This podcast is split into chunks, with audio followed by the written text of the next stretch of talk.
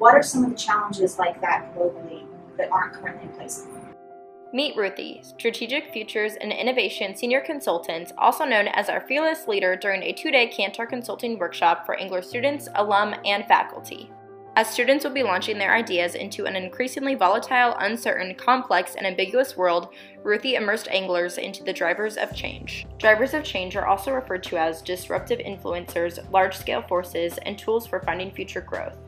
The categories include social, technological, economic, environmental, political, and well being.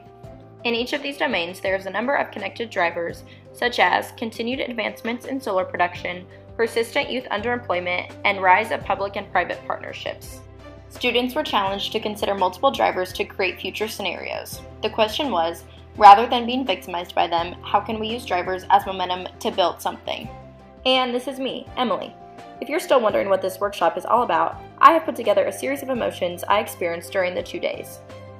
Alright, here we go. Networking is totally my jam. I'm applying all of this to my business, and it's definitely going to be amazing. So, is anyone else confused about what's going on right now? Happy dancing because I'm pumped to be surrounded by awesome people. I don't really know what I'm doing, but I'm gonna pretend like I do. But, like, where can I get some coffee? My head and heart are full of optimism for what the future holds. Everything I'm learning is so enlightening and life changing, but also my brain seriously hurts from all this information. Now I'm ready to tackle whatever my business throws at me. This workshop that focused on being proactive in a world of change was just like any entrepreneurial journey. As we strap in for the roller coaster ride, instead of asking what is, we ask what can be. What problems have potential? How can we disrupt status quo?